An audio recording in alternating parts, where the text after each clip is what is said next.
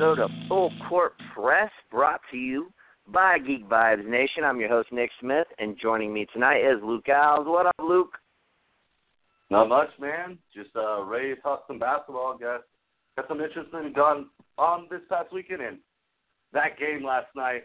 Even though I'm a Celtics fan, man, that game last night could have been one of the best games of the year between Yeah. Golden State and Toronto. It was phenomenal. Oh, dude, yeah, like back and forth, like ah, this is fucking awesome. Um, if only we had enough time to talk about that game, but we got so many fucking topics to like discuss.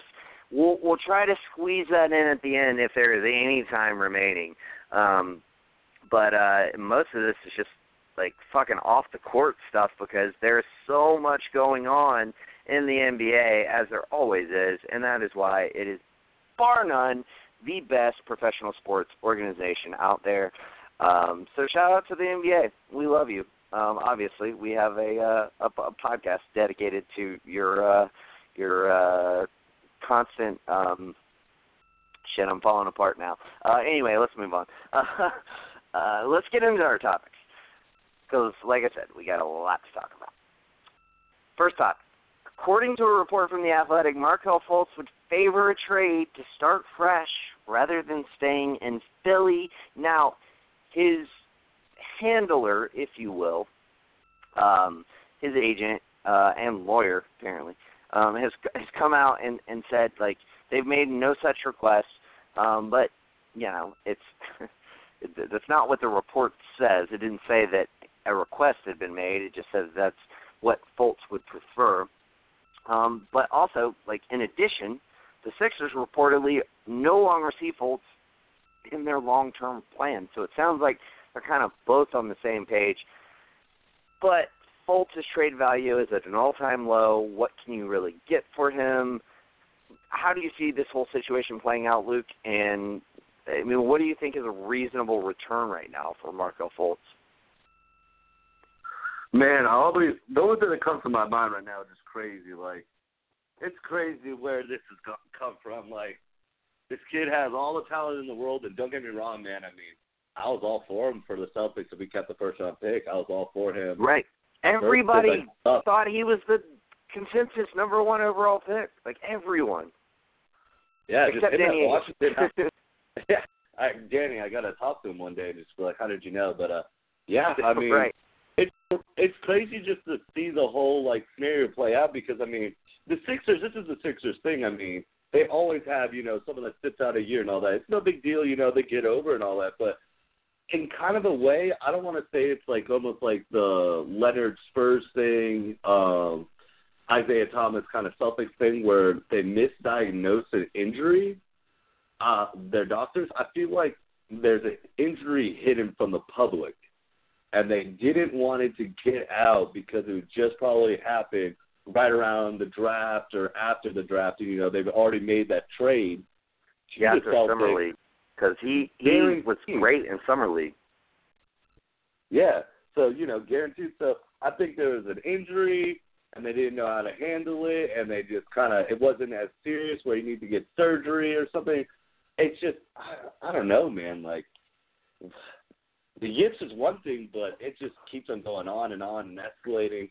I do, I like, I I do think it's a smart idea for them just to part ways, but then again, I don't because you invested so much on that, and like you said, what what is the return that you're going to get for him right now? I mean, Right. it's not going to be the highest. It's a lot of scrutiny. I mean, unless you know that some team's going to be filled in, and then they're like, "Oh, so this is wrong with you, and you need X, Y, and Z. So let's do this, and we'll we'll come back to you. You're going to be our future. Don't worry." But I think Philly, Philly has a bigger problem, and it's just not Markelle Fultz in their future. I mean, Philly's going to have to figure out a lot of things in the future. At least they're just admitting Yes. to Fultz right now that they're already kind of seeing the foreseeable future with three of their super like their supposed superstars right now. So they're just like, hey man, you're not the shooter. You're not like as good of a shooter as JJ Redick at the three. What we thought you you know were right now. We kind of you know mishandled this last past year and a half almost coming up now, when we should have done something quicker. So, but the return, man, I feel I feel like it's low, but I don't know. I feel like there's some teams out there that if I was them, I'd take the risk. Like if I'm Chicago, what do I have? I mean, what do I have to lose? So I give you um Kris Dunn, uh, and you know something else. I mean, oh, like I don't have. Yeah, but see, if you're Philly, you don't need a point guard. Like you don't want Kris Dunn. You don't need a point guard. Darn up. but as the Cavaliers, another team in my mind, they don't have a pick for this upcoming. Oh, they do have a pick, but you know, hey, might as well. I mean, you're the Cavs. There's some like weird teams out there. Then there are the the teams that you think, hey, they really need a point guard, but I don't think they'll pull the trigger just because they don't know his health, like the Magic or the Suns. Now the Suns could be interesting because they have someone that's just kind of fallen off the ship on them yep. with a young kid. But is that a? I mean, is Jackson for Fultz a fair trade? I mean, the only thing with Jackson is he's kind of lost his way and all that. It's not like he's injured, and then with Fultz, it's not that he's lost his way. It's what's going on with him. So it's like two opposite things, but they're really low. I mean, Jackson's pretty bad. I mean, his plus minus, uh, dude. I think he could be one of the worst players. I mean, he's just lost everything. So I, you know what? You know what's crazy? I I think Jackson is just like a, a, a victim. I don't want to say victim, but he's like a product of being like he, the new coach is not good for him, um, and like they like he's a guy who ultimately values floor spacing, and like Jackson's not a guy who offers that, and so they just don't play him. They like they don't play him at all, and it's like Jackson's really athletic. He's got uber defensive potential. Um, but you know, here's the other thing: is like you know who else we heard that about? Is fucking Andrew Wiggins. Uber athletic, all this defensive potential. And we've seen the result after four seasons of uh Andrew Wiggins. He's not a good defender. So like maybe that's not the same case for Jackson. Like maybe Jackson like can be a good defender. I see I think I think Jackson's got the the better headspace than Wiggins. He he's got more of that kind of like quote unquote bulldog mentality. Um, at least from what I what I saw from him at the end of last year and saw from him at, at Kansas. Um, I just think the depth chart is really hurting him in his in his inability to like really shoot because um, he's not a good shooter. Um, but yeah, I I back to Fultz. I, I definitely think they should be looking to move him, but I don't think they should be like too eager to do so either. Like if you can get somebody who's both going to help you in the interim um, and could help you long term, like sure. Um, or if you can get some kind of draft assets and expiring contracts, um, you know, maybe you consider that. But like, I, I don't know. I mean, I, I know we brought this up. I think Jawan brought it up uh, last week. Uh, essentially, like when they bring him back, like they need to send him to the G League and let him like try to ball out, um, because he only serves as a detriment to their actual team.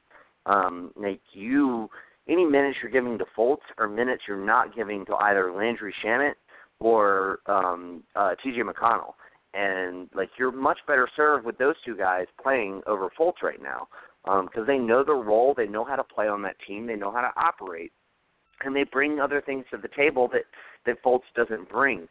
So I don't see him working out long term for this team, especially after the Butler trade. And the main reason being after the Butler trade, it's like you don't have the cap space to go out and sign a max free agent. So at this point, you obviously want to keep Butler, you want to keep Redick, um, and you want to keep McConnell uh, because I mean he's he's a valuable backup point guard. Uh, and you want to get Shamet minutes because he hits threes. Like he's a good shooter.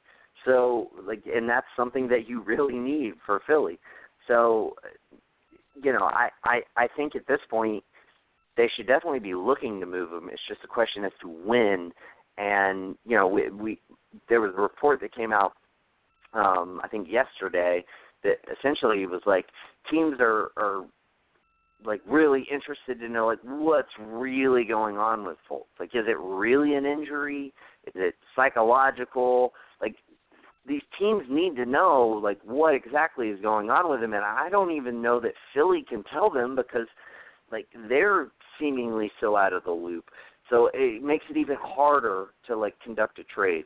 Um, one trade that I do think would be interesting uh, would be Fultz to Phoenix, uh, Jack, Jer- uh, not Jaren Jackson, Josh Jackson uh, to uh, Denver, and then uh, Juan Hernangomez and um, Lydon to make the money work go to Philly.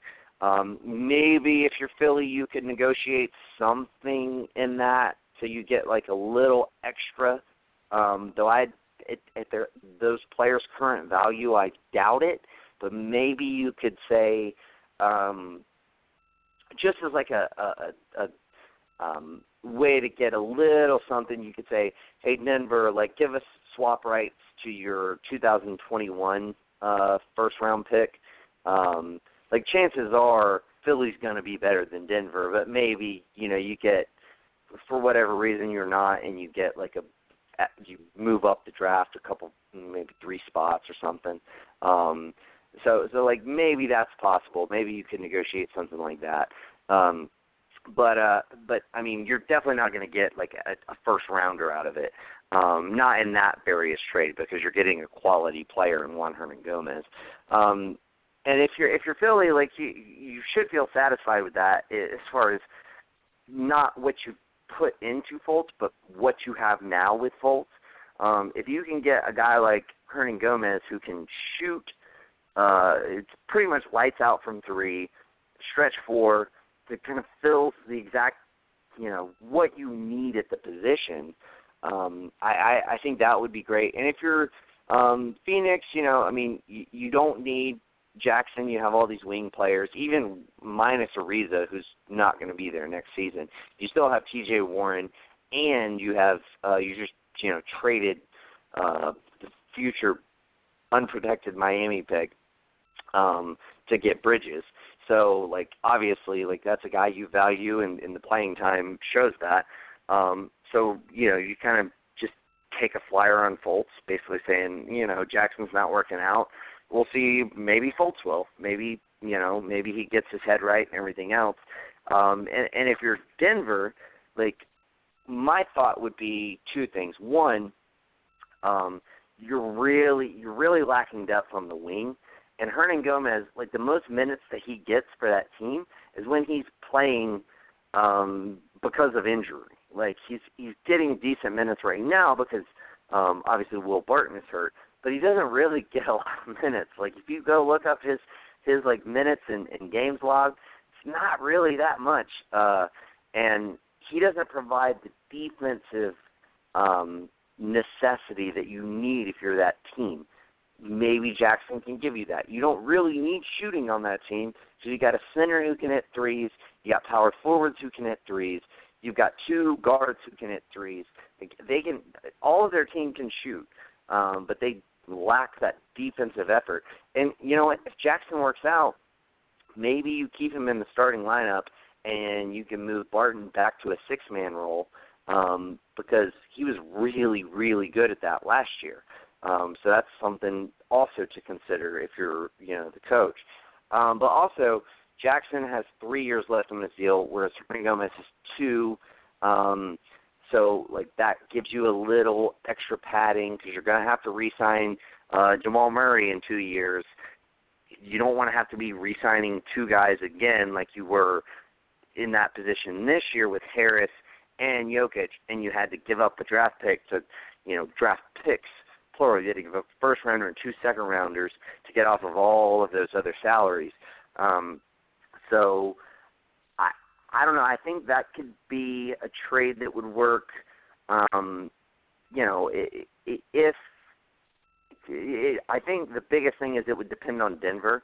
It, it like it would depend on how they see Josh Jackson, how they see how he could work into their system.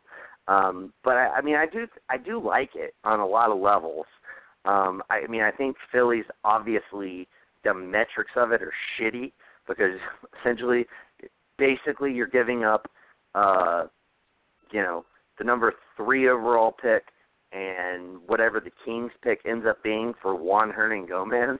But at this point in time, like I I don't I given what Markelle Fultz is and what your team needs, which is obviously not Markelle Fultz, even if he becomes like like pretty good, um it's it's it, it he just conflicts so much with Ben Simmons.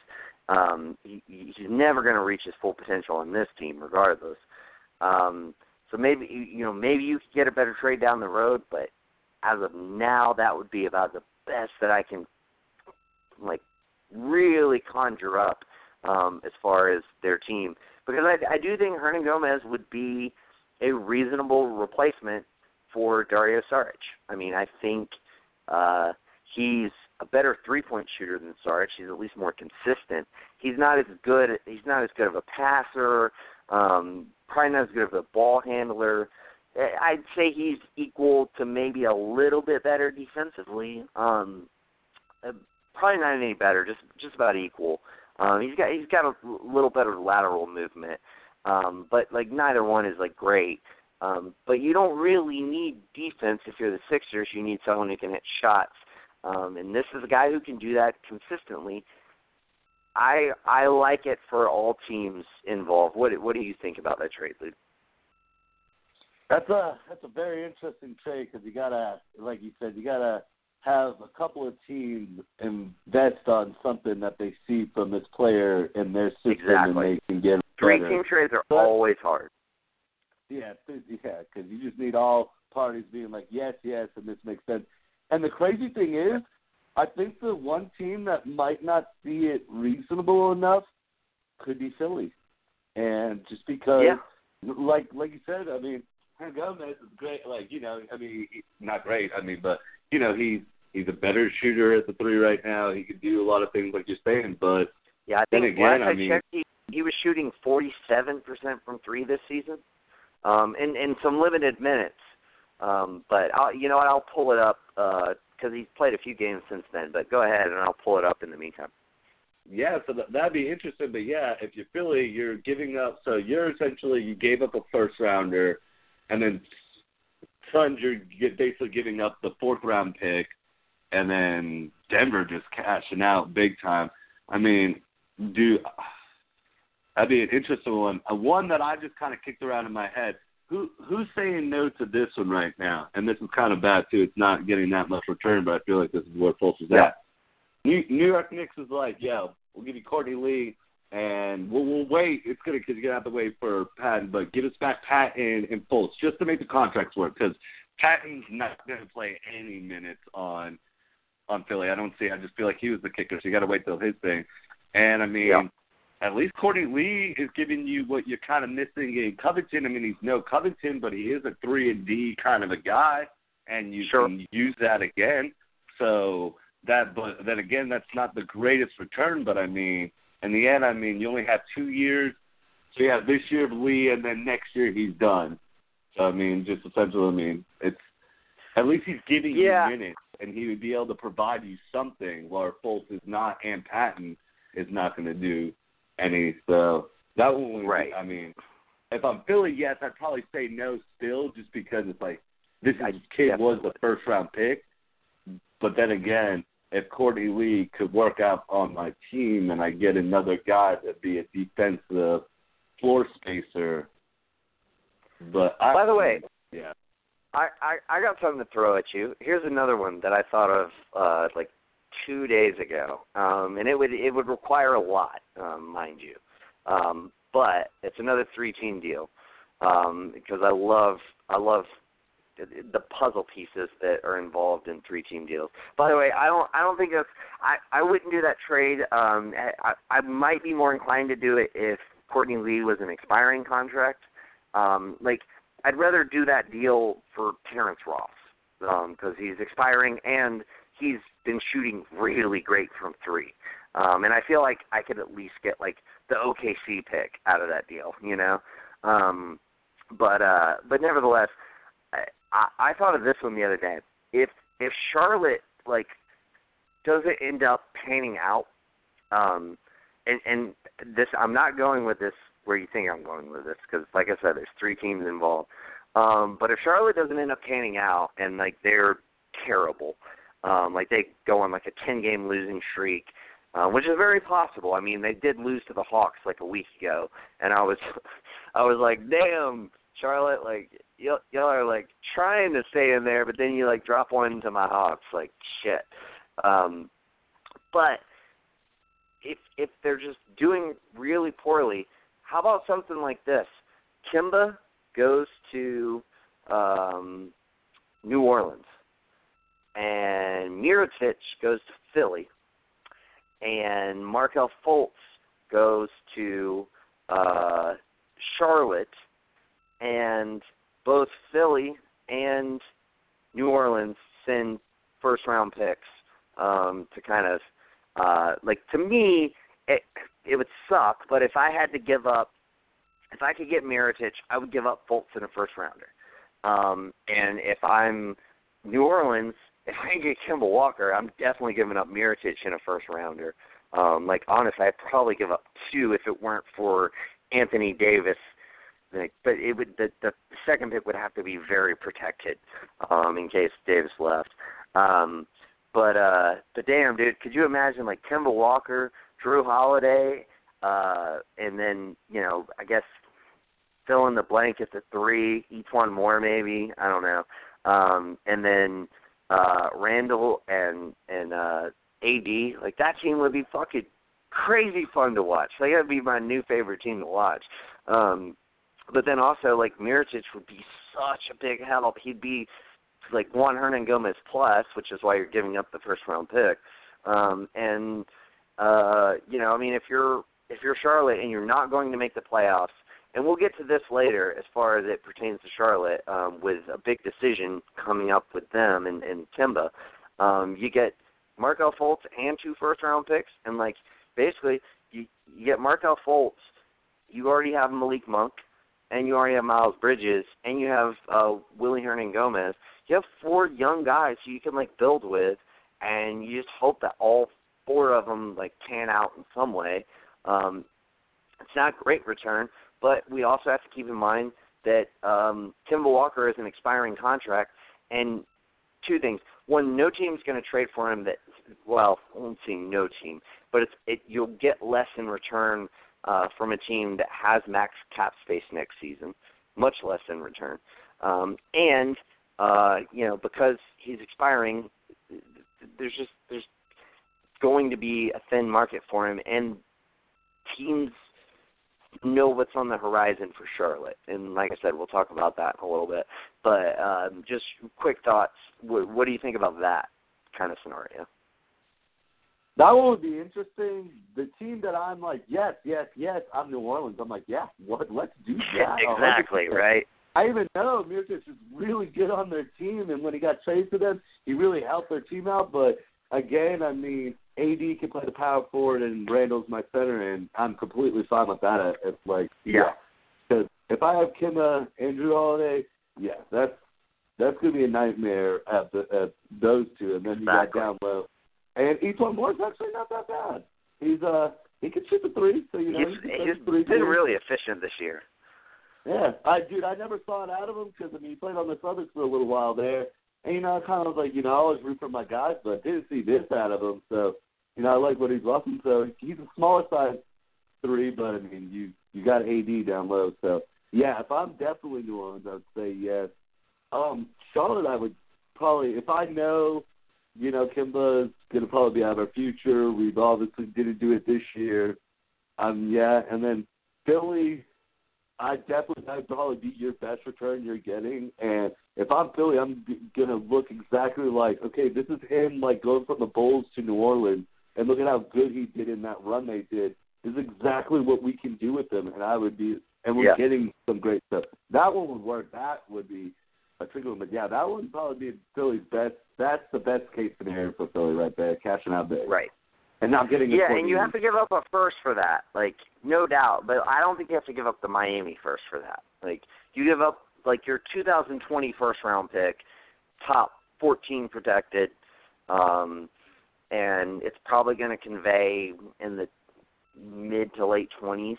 Um, and that's fine. Like, I mean, I would give up that in Fultz for Mirotic just because of how good he is, like how how much he could bring to that team. Um, and again, like if I'm Philly, I'm trying to say, how can we replace Sarge? Because we already replaced um, Covington with a better player in Jimmy Butler. Is there a way where we can replace Sarge and get somebody who can do what we had Sarge do for this team? Um, it doesn't even have to be a better player than Sarge because I mean we've talked about this before. Sarge was never going to reach his full potential on Philly, uh, in my opinion anyway, because he's a much better playmaker than what he could be allowed to be with Ben Simmons. Um, so, you know, who can you get to replace like his shooting, um, being able to spread the floor? He wasn't that great defensively anyway. He was okay, um, but you like you would get that in, in a guy like Mirotic. You get everything that you got that you wanted to get from Saric in a player like that. Um, so yeah, I mean, I, I think that could be interesting. Um, let's transition. Let's just go ahead and, and skip to this because uh, you know we're we're already kind of on the borderline of talking about it. Charlotte. Um, I think Kemba Walker is going to make an All NBA team this season, and that's what I've been referring to is like they've got a big decision ahead of them. And I would not give Kemba Walker a supermax. I wouldn't do it. Um, we've seen what has transpired with Washington giving John Wall a supermax, and it hadn't been good. Like they'd be in a much better position to trade John Wall right now if he was an expiring contract versus a supermax extension. Like there would be more teams that'd be willing to take the risk. Um, but there's not very many teams out there that are willing to take on that 37, starting at 37 million dollars, 37.8 million dollars next season, and averages out to over 40 um, over the next four years. Uh, if if you're Charlotte, like, are you prepared to give Kemba Walker a supermax just because he's that good? Um, if he makes an All NBA team, which as of right now, I, I don't think anybody in their right mind would exclude him from three, well, excuse me, six out of, out of the best guards in the leagues thus far this season. Um, I feel like you'd have to be either extremely biased or crazy to do that. Uh, but you're Charlotte, you're Michael Jordan. Um, like, are you going to do that? Are you going to give him a super max? And if not, if you're not going to give him a super max, I feel like for me personally, that would make me want to trade him even more because if he's if he's caught in a situation where where he's like, all right, well, you're not willing to give me the supermax, which I would sign. I will re-sign with you if you give me the supermax. You'd be stupid not to. It's so much more money.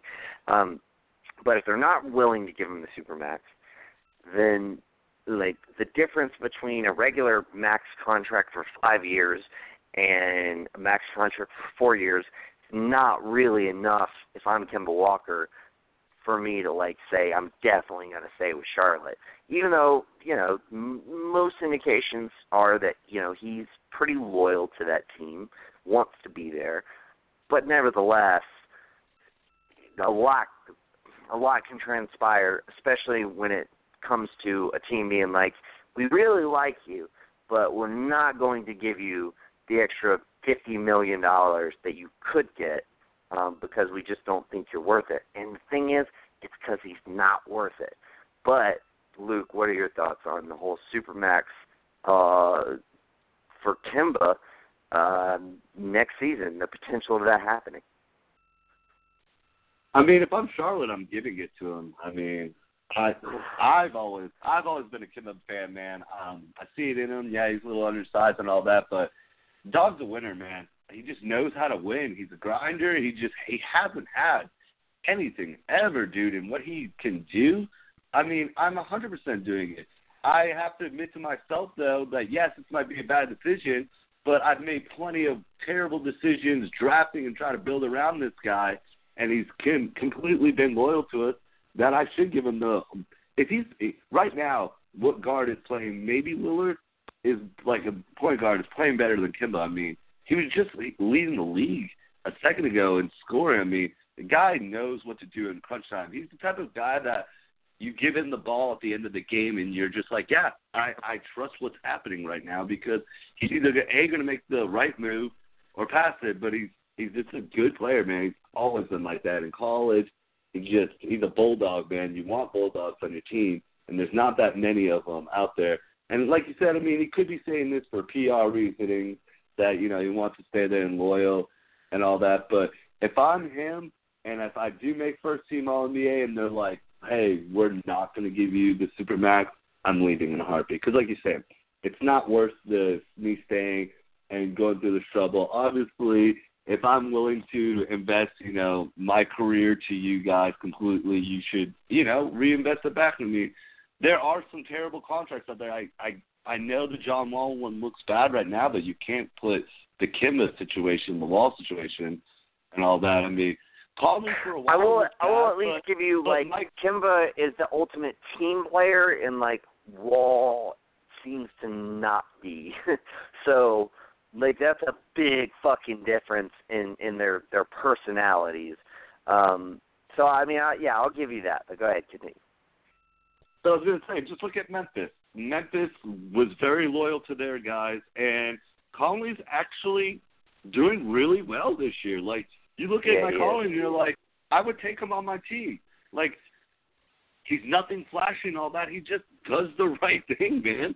And it's just like Right. sometimes they're worth that. I mean, yeah, it's crazy money, and it's it it can put you in cap nightmare hell, but you already don't have anything if you're Charlotte, so you're going to go in a complete rebuild. I mean, you have young pieces, you can get a lot out of them, but if if I want, if I'm supposedly not, from what Michael Jordan says, not giving away Kemba, then I, I'm I'm paying for him. If, if I'm Jordan, Yeah, that's his main Jordan priority. Talent.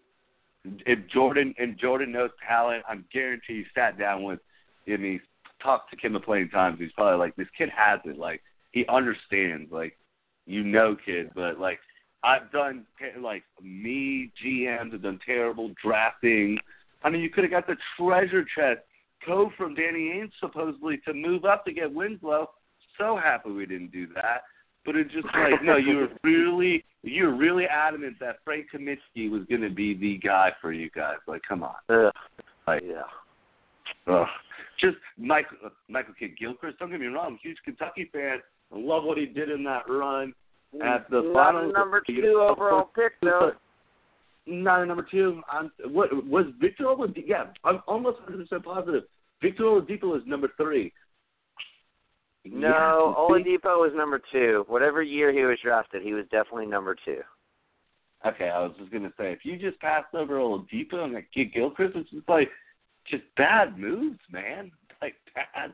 You could have made a good Yeah. team around him, and like I said, like name a good player. You got so the the best player maybe that they went out and got was oh man, old Jazz center. Oh, I can't think. He played with Millsap when Millsap played on that team, and he was the center. They got him, and he was actually decent for Charlotte for a second there. It's like Dwight Howard that one year for him. Just like you're getting these guys like out of their like oh, their uh, Al. Jefferson. Al Jefferson. That was the last year. Al Jefferson was good. Yeah. Yeah. So it's just like you go out and you try to get people, but you get people on like the last leg. Like not a lot of teams can do that. Where it's just like you're bringing all these guys together and their last like leg to like do it. It's like, well, Kim is really young still too. I mean, so I think I think Kim is worth it, man. I he's just he's he's raw, man. He he's you look at him and you just like you kind of don't see it coming out of him, and then like at the end of the game, you're like, yo, whoa, he had 38 points and 12 assists and like a couple steals. You're like, what? Did Kevin just really do that? So I would give him the supermax if I'm Charlotte. Yeah. Uh, you're gonna laugh at this. Uh, they didn't pass on Victor Oladipo, but you know who they did pass on to get Michael Kidd Gilchrist? Bradley Beal. The guy who Oh, they're God. rumored to want to trade for. Oh man, that's impressive. That that's irony at its greatest, dude. oh That's- dude, yeah. he would be great with Kemba.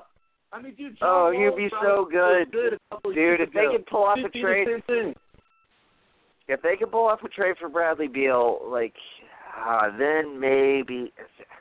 So I just I don't want to be in the luxury tax and be like a a, a first round exit. Like, and, and like I know these guys all like, especially like Michael Jordan, dude. Michael Jordan didn't need the fucking money. Um, like, but nevertheless, like it's just the the, the metrics, the optics of it all. Like, I I don't want to be paying that much more than I have to be paying for the same fucking result. You know.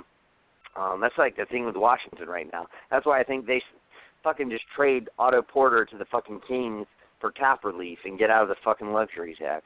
Um, but uh, yeah, I, don't know. I don't know what the answer is. I would not want to pay him the supermax, and I would be looking to trade um, if if a viable trade presents itself. I'm not going to do it if if I don't see, you know, something that I actually feel like could could be um, optimal for my team long term. Uh, but anyway, uh, we need to take a second to talk about our sponsor, Action Heat, because the blistering brigade of winter is here. Um, that is one of my favorite lines that I've written uh, for for this podcast thus far, so I keep using it. Um, but you know what that means. Time to dig out those bulky winter clothes that don't quite do the trick. Nay, I say, we have a better solution from our sponsor, Action Heat. Action Heat makes the world's best battery heated clothing engineered, engineered to safely and efficiently deliver heat similar to a heated car seat. The clothing provides toasty warmth and comfort for your whole body, including heated jackets, socks, gloves, hats, and undergarments. I work in a warehouse, and I have recently pur- purchased a heated jacket to go along with my heated socks, and it makes a world of difference. Dude, Luke, how fucking cold was it earlier this week? I know it was really cold for Georgia weather. Really cold.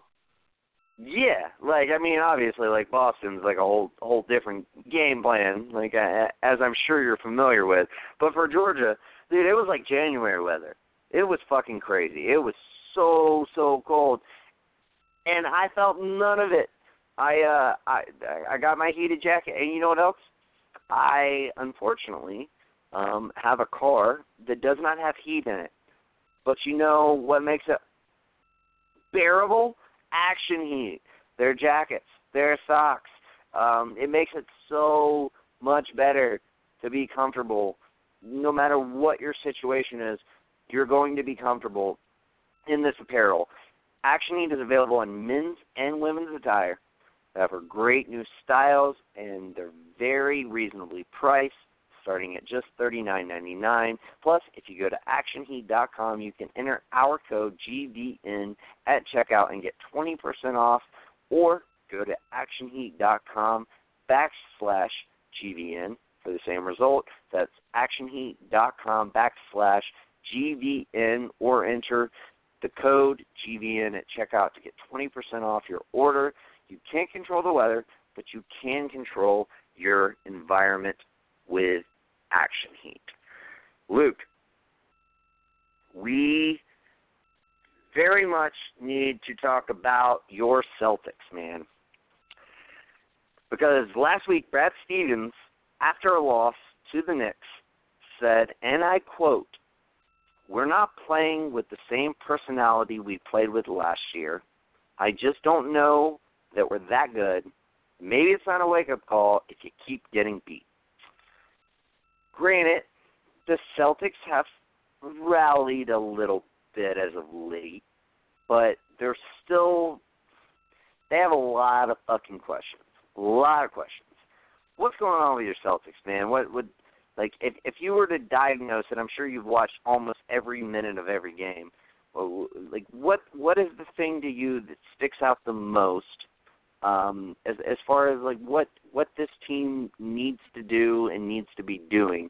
Um, I would say first and foremost, they were really smart to uh, start smart, or or, or uh, uh, the Marcuses, if you will.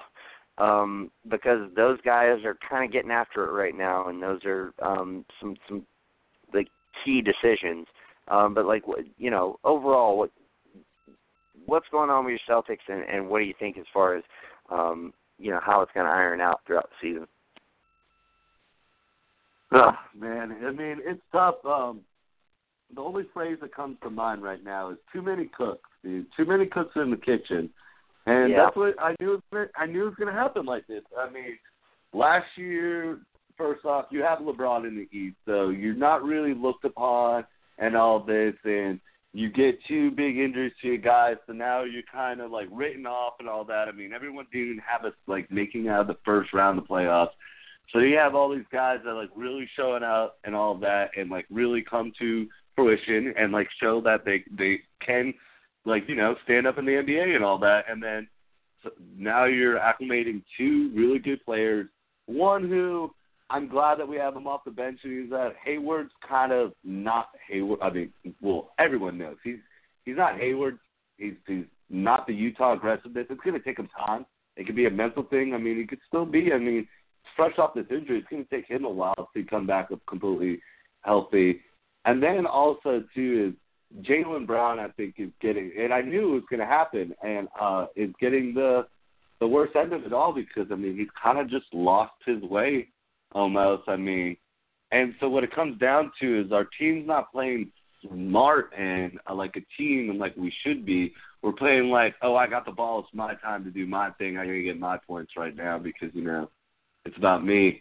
And I mean, Rozier kind of, you know, he's taking his step back. He's definitely trying to, you know, show out this season so he gets his money because I hate to say it, in the end, I don't see Rozier being in our future if we sign Kyrie. So he's right. definitely trying to he's show the out. backup But plan. yeah, he's the backup plan if Kyrie goes back on his word and, and saying that he's not going to stay on the team, which I don't think he will. I don't think Kyrie's I don't a, either. a person like that. So, so Rozier's kind of so right now. I knew it was kind of it was going to happen like this. Like we weren't going to just jump into the season and just be like, yeah, we're killing everyone and all that. And now we have the target on our back because that's what we they everyone was thinking. Celtics going to be the number one team this year and all that. Sure. So now every team is putting forth to be like, oh, so you're supposed to be the best team in the East. Well, let me show you what I'm really capable of. So Sure. I think that has to do a lot to it, and it just I think it's going to take time, man. We we're still 25 games in. We still got a little bit of time. If we're coming up on you know Valentine's Day and all this, and still playing like 50-50 ball and all that, and like teeter totting at the lower end, now it's time to. But Stevens is going to figure it out. He had to light a match under their ass. He had to definitely get them to just basically being like, you know, you're you guys are better than this. Stop, you know, using excuses and getting beat by terrible. I mean, if you look at our losses, we have some pretty terrible losses. I mean, Yeah. lost to the Knicks, a bad loss. We lost to Dallas. Yeah. I mean, that's a bad loss. So we Yeah. lost. Well, Orlando's been beating teams, but we lost to Orlando. That's a bad loss. I mean, these are Yeah. teams that you're supposed to be taking care of in the East, and it's just like you're losing. Now the other ones, I mean, you know, they're they're acceptable. It's just right now it's going to take time. The only person that is figured out back to being offensively, I mean, everyone's kind of offensively lost is Kyrie because Kyrie's Kyrie, man, dude. He's really good. I Yeah. mean, he just knows how to get his great. buckets. He- Yeah. But like, you know me, man. I'm a Horford defender. I I love Horford and all that, but Been he's having kind of a down year. year. He's been Yeah. having it down here, man. He's been having it, but I feel like it's all part of the whole team and me. Tatum, my boy, dude. I will ne- I, I can't say anything bad about him, but Tatum needs to go back to I Tatum can. of last year. Stop shooting mid-range Yeah. jumpers, motherfucker. Yeah, I you, I love that you worked out with Kobe, but I miss you just driving to the rim. and mean, you Yeah. literally have dunked on two of the like, like you dunked on LeBron From and you dunked on Paul George. Who is stopping you? Who is stopping you that you are like, oh, I've got um Terrence Ross on me right now. I shouldn't bring this to the bucket. Like, who is who is scared Let of him? I me mean, you almost on Shoot a turnaround Embiid, like, 18 foot jumper. Yeah. yeah, like you you got the like trust me, your shot's great, you're good, but you you have these crafty like last year, you have these crafty just take it to the rim, and getting or either getting fouled or that weird like I don't even know what he's doing. He's going to the left hand side, but he's doing this weird right handed off like the backboard kind of. It's it's a very weird layup, but dude, he's got it, and I don't understand it sometimes, but I just don't see that anymore. I mean, it's I mean, dude, he's gonna become that player where he can just drop in like just stop at the 18 foot, 20 foot range and just make them. But you're still very young, man. Use your raw yeah. athleticism, ability, just just everything. You need to start dominating. You basically him and Kyrie need to get away real quick, and Kyrie needs to just be like, "Yeah, this is it." But sometimes I worry that Kyrie's too smart for his own good, and I just, and he might have trouble, uh, you know, explaining to Tatum how gifted he is yet. And he's like, you know, I, Tatum has to figure it out for himself. But man, if those two could get together and really just figure it out, I mean, Tatum should be the number two option at all times. I mean, he should yeah. just be doing it. He should it should be him and Kyrie should be leading our team and everything. And then I really hope that we can figure out something with Brown, man. I love Brown, but yeah. it's just what he's always struggled with his whole career is free throws, and I feel like that's what's holding him back. If he can make a free throw, then all those times you're driving to the rim and all that, and people are now are definitely fouling you. They're not letting you dunk on them anymore. They're not letting you get by. No. They're gonna they're gonna hack a Shaq you, man. So you got to make a free throw. You got to take the time.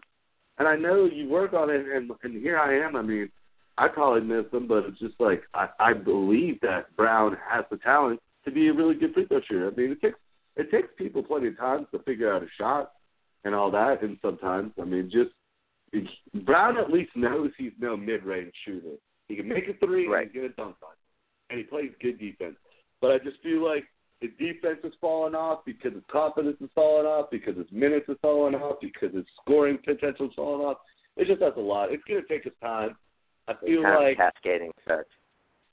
Yeah, I just feel like hopefully, you know, Christmas time we're going to be, you know, taking this turn, win Christmas against Philly, and then by February and all that, now we're going into our run and really clicking as a team. As long as the Celtics make the playoffs, I'm not worried about. It. Yes, last year home court advantage was super to our advantage and all that, but that was missing two of our key players. So I'm not as yeah. worried if we don't get home court advantage.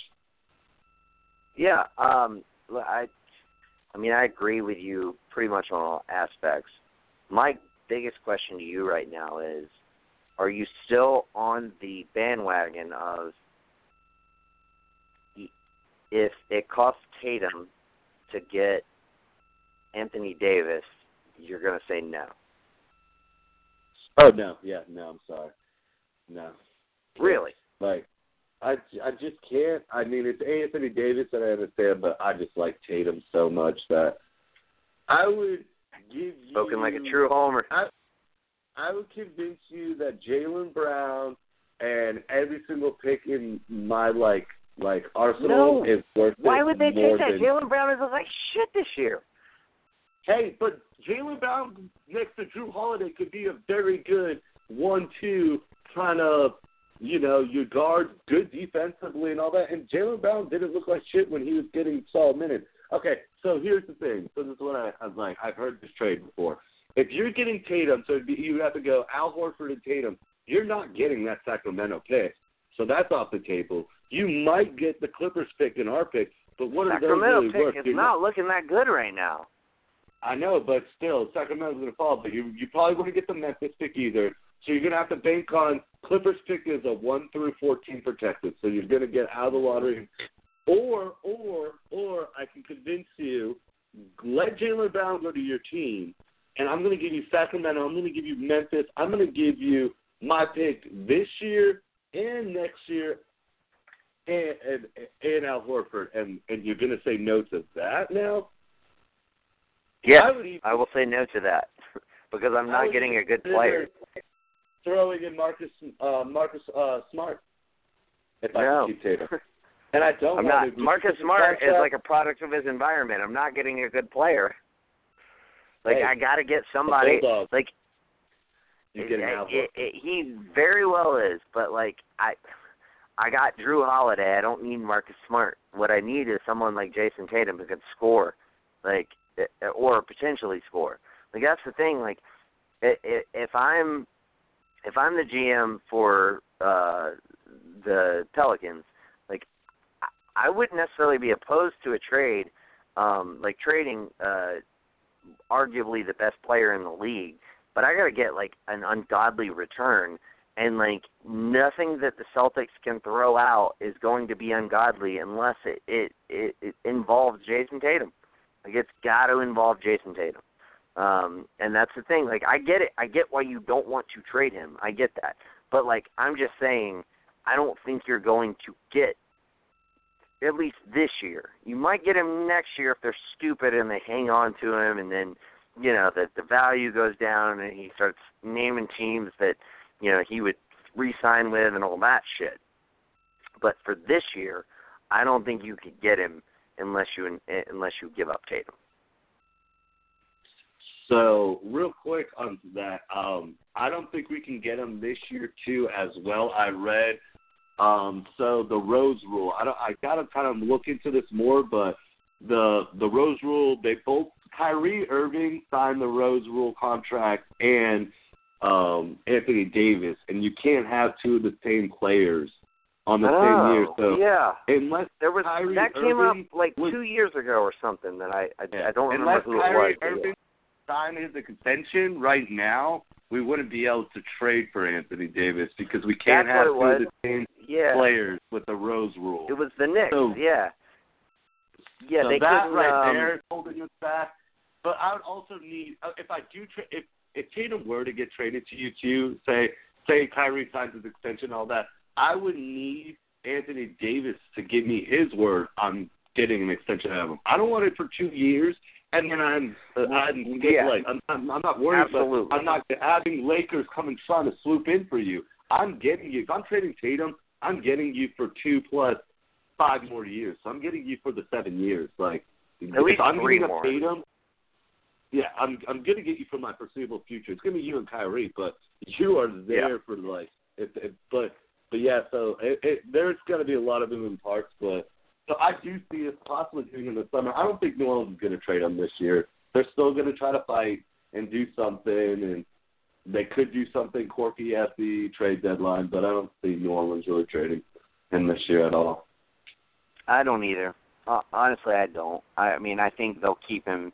They'll try to make a trade to make their team better, and they'll try to compete. You know, you know, whatever whatever the case is. Um, I, was honestly a little little surprised that they didn't get on in on the Butler talks until like super late.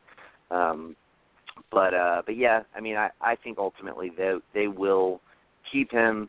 Um, and and kind of see how this year plays out and and probably if it doesn't work out and things aren't going well uh optics wise they'll trade him in the off season because that's the best time to trade someone is in the off season because everybody's books are clear um you, you're not having to take back as much money potentially um draft picks are on the board every, you know where everyone's drafting um like that's legitimately legitimately the best time to to to make a trade like that. So, I mean, that's that's what I would expect if they're smart, you know. But we'll see. We'll see how that all pans out. Um, but yeah, I I think it I think it even still even in the off season I think it might cost Tatum. But like here's the thing, if if Hayward like comes back by the end of the season and is playing like old school Hayward, um, maybe in the off season, like it, it would take it would take Horford opting in, um, you know, or opting out, you know, depending on what what happened, um, to get the, like to make the monies match and everything. But like maybe at that point in time, like you take the like a slew of players that the Celtics drafted, um, and Tatum, and you know, if if Hayward's playing well, then you've got Kyrie, Hayward, and uh, Davis. You can re-sign Marcus Morris.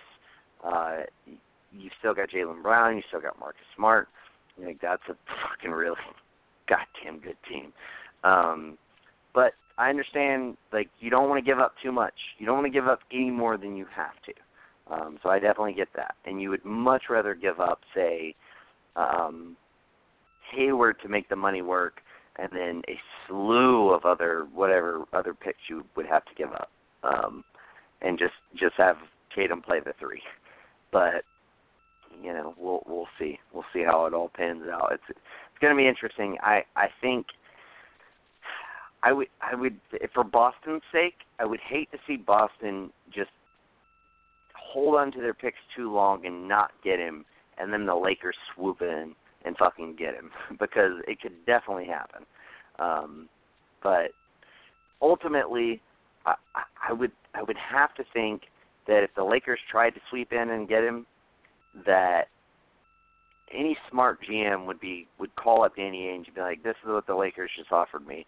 Like, I'm gonna need Jayson Tatum, yes or no?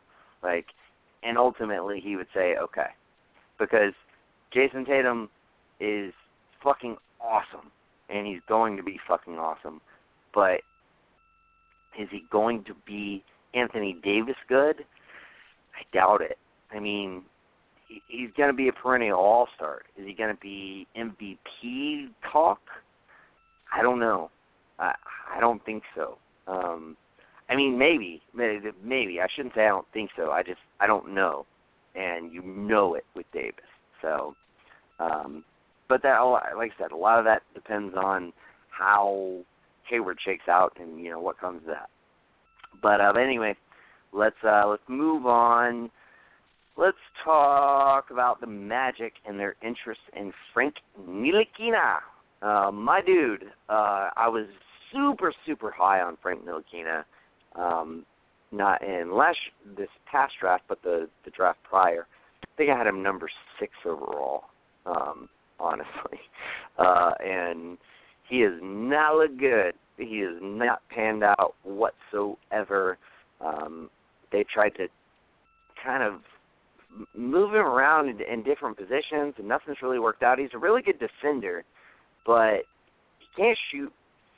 He can't drive um, he's never been able to drive. He was he was able to shoot, or he had uh, at least a decent form overseas, um, but he it still didn't have a high percentage. But he's always like the biggest thing that I was always worried about was his inability to get to the rim, um, and that's kind of showing itself even more so in the NBA.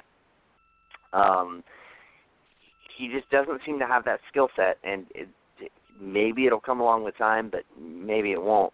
The Magic are interested in him. If I'm the Knicks, I would entertain it.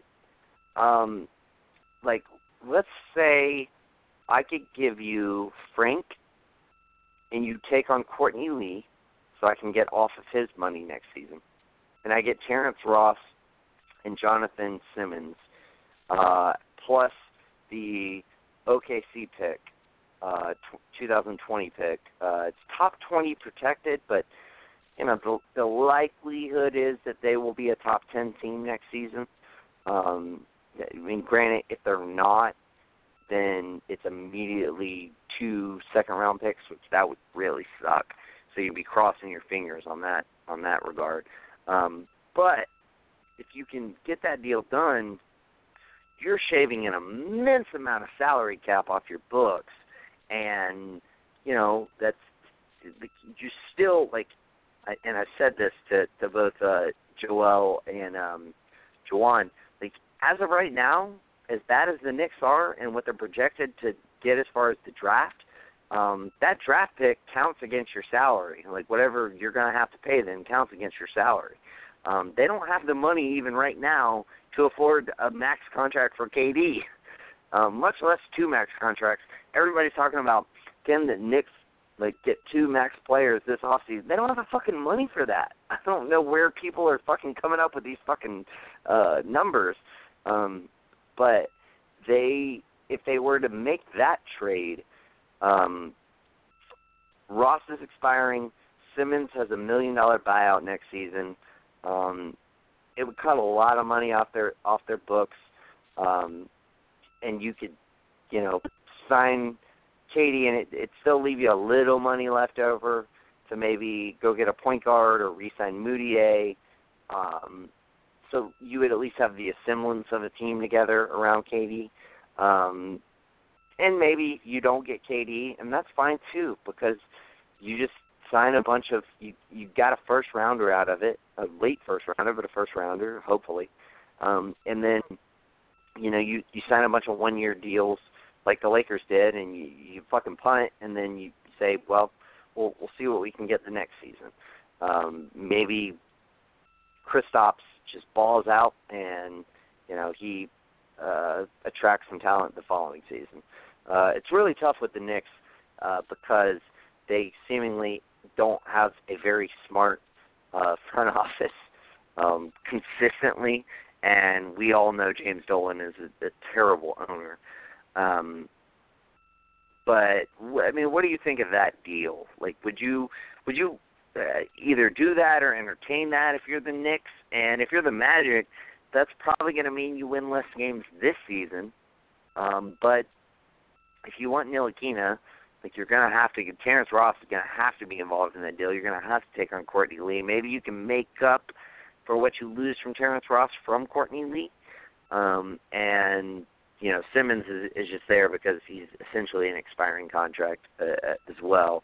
Um, and the the OKC pick, you know, I mean it's it's a it's it's a first round pick, but it's it's not going to be good, and it could end up, you know, Russ or PG goes down, and it, it, it could end up being you know, not even. It could end up being two uh, mid to late second round picks. So, um, what? But what are your thoughts on that deal for the teams considered, Luke? I don't. I mean, it's an interesting deal. I mean, I would consider it if I'm the Magic. I mean, I would do it if I'm so interested in Frank. But first off, I gotta really, I, I really, I just, I almost chimed in when you were talking. I'm so happy you're finally on the side with me that he's not that great of a player. There's been so many times I've had to sit back and kind of hear it. I mean, he's good defensively, but like you're saying, dude, what he what he doesn't like, like he can't get to the rim and like what his like his defensive like like like upside does not go at like what all his like his what he really you know what his ceiling is right now? Andre Roberson. Yeah, I mean, mm, I wouldn't even give him that much. Really? I mean, he's a really he's a really damn good defender, and if he could just polish his offensive game a little bit, it's like it's not like Andre Roberson's any good offensively. Um, can't fucking shoot to save his life. Um, and of course, I mean, he's been hurt for God knows how long. But uh, no, I mean, I, I I think right now that's that's what you're hoping he becomes is is like Andre Roberson maybe can pass a little bit better. Yeah, that's what you're hoping. I mean, like I said, I mean, I just I'm just happy that you like because I just always thought they kind of they didn't make the right draft pick it and all that me stuff. so much to say it too, because Yeah, I really like the guy. I think I honestly I still say if you put that guy next to fucking Luka Doncic, he'd be a lot fucking better because Luka would free him up so much to do so much of what he's good at and basically fill in the gaps at everything he's not good at because Luke is good at everything that Frank Ntilikina is not good at. Um, but you know, in, in an alternate universe, the Knicks made the right decision and uh, took um, fuck, what's his name? Uh, the kid who's playing in Dallas, the point guard, Dennis uh, Dennis Smith Jr. Yeah, and then and then Dallas got Ntilikina, and then Frank and Ntilikina are playing alongside each other right now, and um, I, I really think that would actually work. I really do, but um, I don't know. I probably not though. Honestly, I, I I've just thought it for so long that because I haven't seen it, I have I I I can't be proven wrong on it. So, um, but yeah, he's he's not very good right now. Um, but here's the thing: the Magic GM used to be the GM for the Bucks. He values length, um, and so if you get Frank, alongside Jonathan Isaac and Mo Bamba. Dude, you've got the fucking biggest wingspan of any guard forward center combo in the fucking league at, at that point. Um, so it, it, it could work out for them. And you know what? Like, if I'm the Knicks, like I'm, I'm getting off that's a lot of salary. If I can get off of Lee, uh, and Ntilikina, I mean that's going to free up like twenty million dollars next season, close to it. Um, so that, that's going to allow me to sign KD and, and like I said, make make some other acquisitions. Uh, maybe you go get Rondo. I don't know. Um, there's a lot of possibilities with that. Um, and and honestly, I think if you're the Magic, it's not really that much to give up. Like Courtney Lee's a, a viable player still.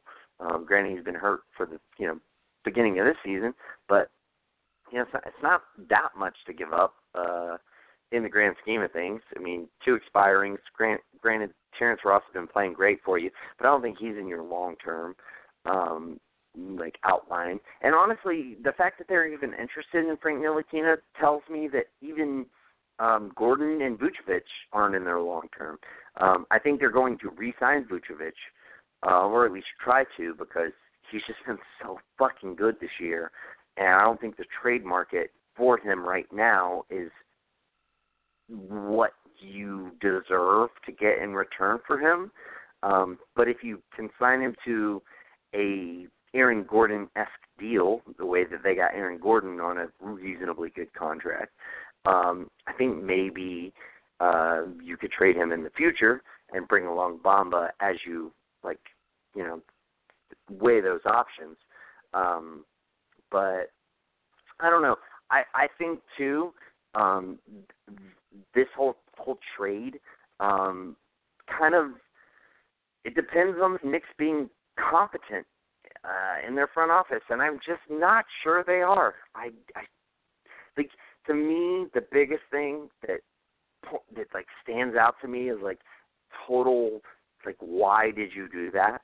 Is why the fuck did you waive Joakim Noah? It made like it, you didn't save any money. You didn't give up any money for you to waive him and stretch him. You could have waived him and stretched him in the off season, and it would be the exact same deal that you got when you did it when you did it.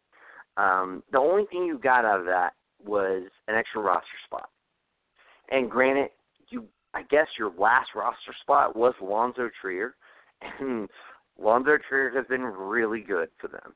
So maybe that's why you did it. And but nevertheless, you could have leveraged him as an expiring contract in the off season to work some kind of sign and trade or there's there's a lot of things that an expiring contract can get you. Um and or fuck, even in this deal.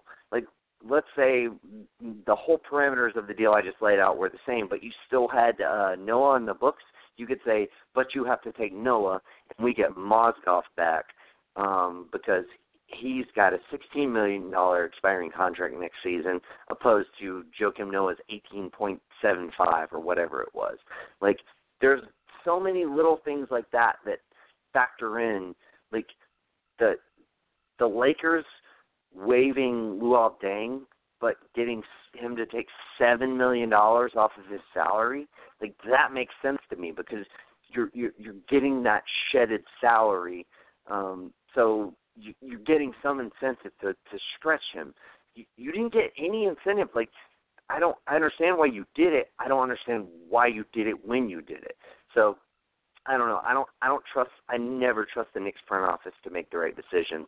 Um and and to me that's the biggest reason why if I'm KD I'm very trepidatious about going there.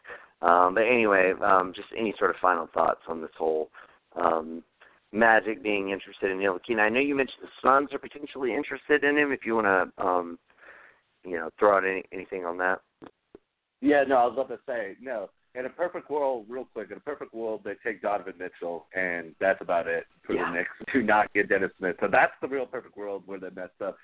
Sure. Another perfect world is here's what's going to happen with the Knicks. I'm going to call this is. So you have supposedly two teams right now, and what you should really do is just take whatever the first like deal is and just take it. And just take it. Just take it. Just get away from it and just take it. And like you say, if you get off Courtney Lee and you're saving money, just take it. But you know what the Knicks are going to do? They're going to get these two teams in a bidding war, and then the, neither of these teams are going to do it because the Knicks do Yeah. not know how to run things. They are going to do something wrong, and they have now two teams to do. But like I was saying back in the beginning, why this is going to be a terrible. What if you're the Suns and the Magic? Why do you want this kid? He is not your point guard of the future. If I'm them, this is very, very wrong, like a wrong decision, and this is you got like your organization just making the typical terrible decision. If I'm really that desperate, just wait to the end of the year because your teams aren't going to make it, and sign Terry Rozier because Rozier is a way better of a player in the year Yeah. that could be better for the Suns and be way better for you if you're on the Magic. And if you're really that desperate, just wait because you're not doing anything. But you would take a flyer on Frank that's not going to be your point guard. He's not running your team. I mean, if he goes to the Sun, that's that's really bad because who's running the point guard? It's still not, you know, it's not going to be Frank running the point guard position for them. So that's not going to work. And the Magic, I mean, I know you've always wanted a point guard and all that, but this guy isn't him. I mean, he's a good off-ball, like playing the two if he could learn how to shoot, but he's just going to be your defensive, like making up for like if you have an Isaiah Thomas as your point guard. So he's going to make up for your point guard being really bad defensively. He's going to he's going to help out in that stuff. But other than that, I mean, I don't know why they're like he's like some like some hot like thing right now. I just don't see anything. I'd rather sit this whole year and go into a bidding war with Terry Rozier than take the flyer on him to run my team as a point guard. Yeah, I mean he's a project. I mean that's I mean he's going to be a project for a while. Um granted he was the second youngest player in the league last year. Um and that's kind of why I gave him a pass plus the transition from um from European play to NBA play and all of that. Um but no, I mean I he, as of right now he's just not that good.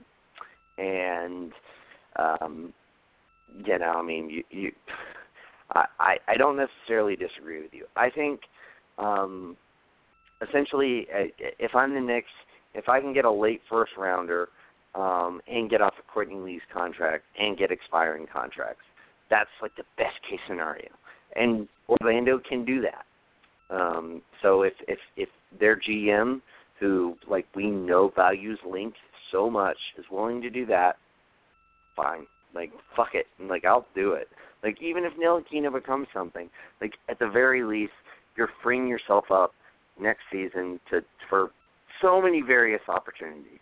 Um, so yeah, we'll, we'll see how that all pans out. But I do think I do think there's a trade there that that could happen and maybe should happen um, for at least for the Knicks. Like I don't I don't know about the Magic, um, but at least for the Knicks. The thing is for the Magic, you just got to cross your fingers that like Courtney Lee is going to give you what Terrence Ross is giving you right now because dude, Terrence Ross has been really fucking good for them, and they're you know a, a fringe playoff team right now. And I think if they make that trade, I don't think they're going to be a fringe playoff team. I think they're going to fall back down in the ratings, which they might do inevitably anyway.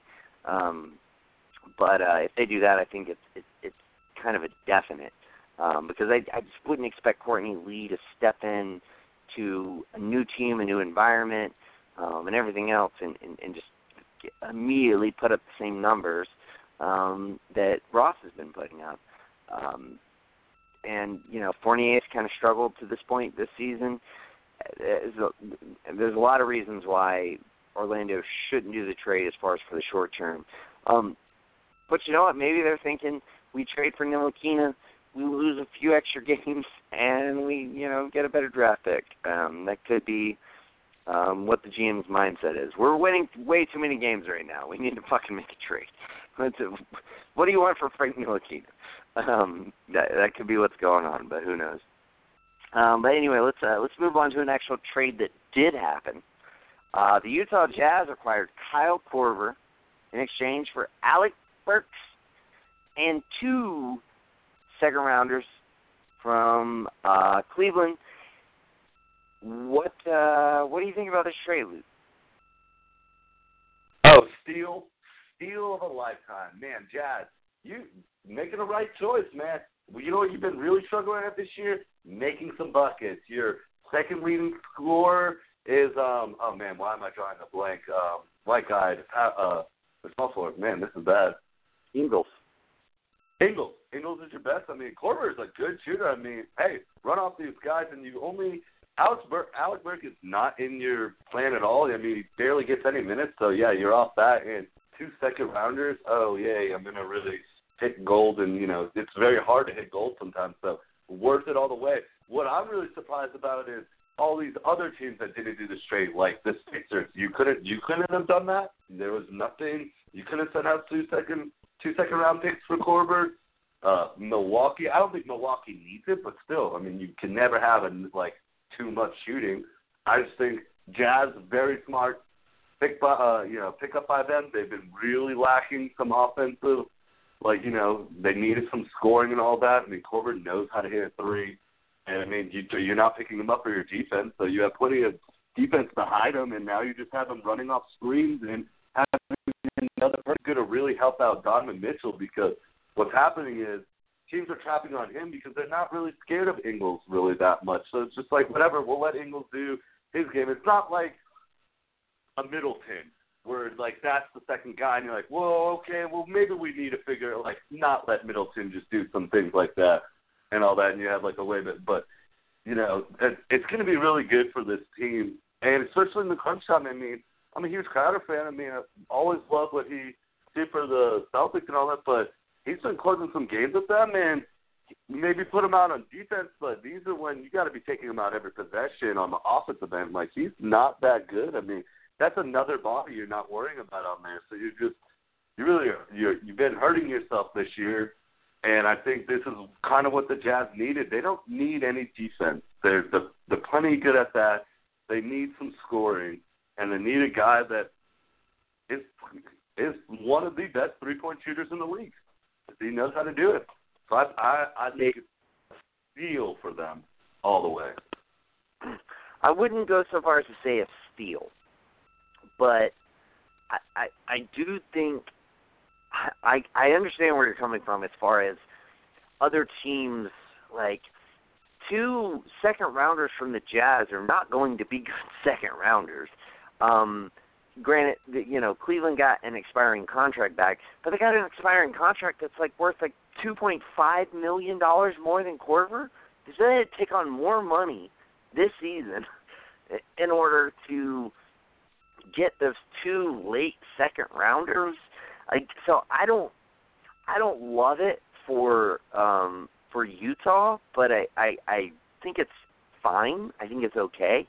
I don't like it at all for Cleveland. Like you're not getting anything of any value back for him.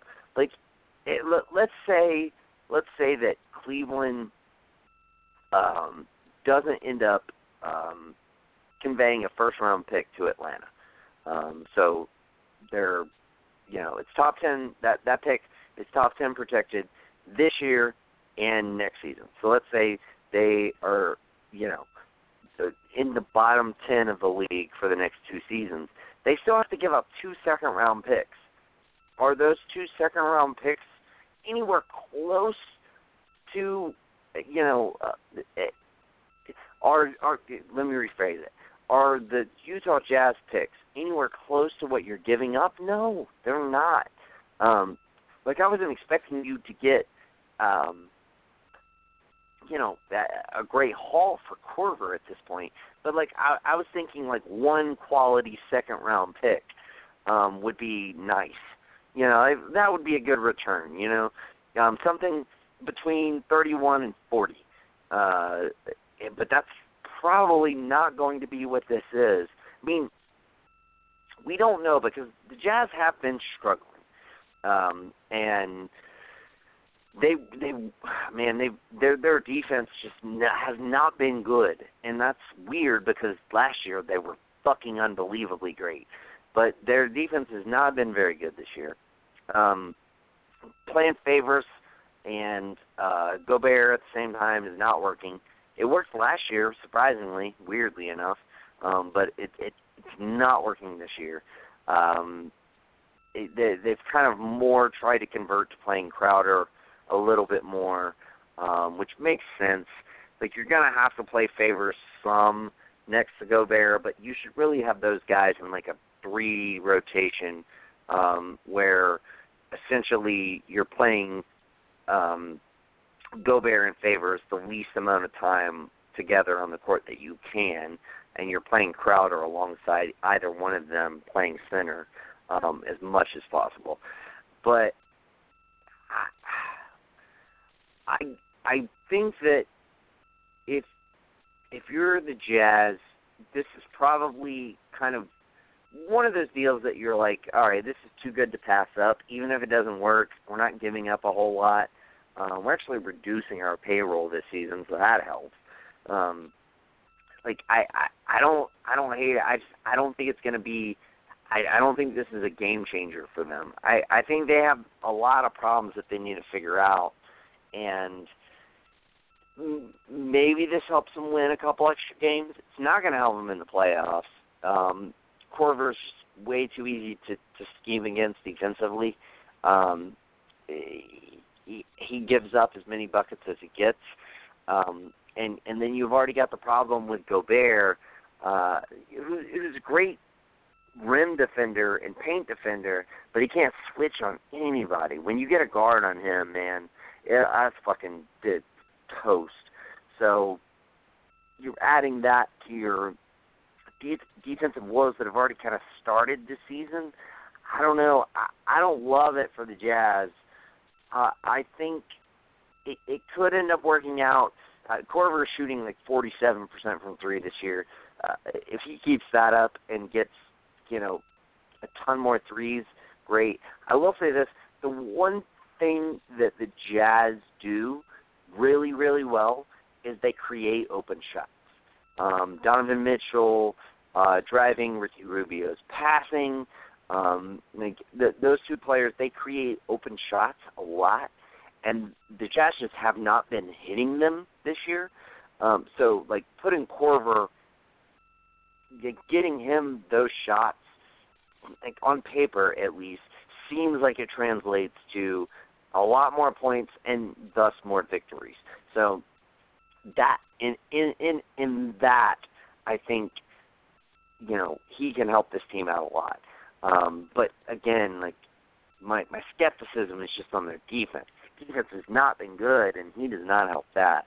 Um, but maybe just them creating that many open shots and, and Korver getting, you know, not necessarily the bulk of them, but getting a, a, a fair um, amount of them will will result in them scoring a lot more, which will help them, uh, you know, kind of counteract their their lack of defense. And and hopefully they can get their defensive woes together because they're they they should be a really good defensive team and they just haven't been to this point.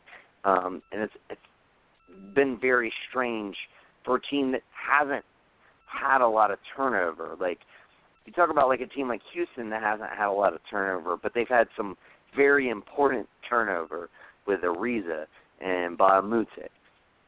With this team, like there was almost no turnovers, so uh, so it, it doesn't really stand a reason why they would be that bad defensively. Um, but like I said, hopefully Korver will kind of help out on the offensive side, and you know, despite his lack of athleticism, he's he's he's at the very least he's a smart defender. Um, he he knows like how to defend and, and what spots to be in. It's just his lack of athleticism and his age um, that you know kind of catch up with him. Um, so uh, I don't know. We'll see. Uh, anything you want to add to uh, that before we move on, Luke?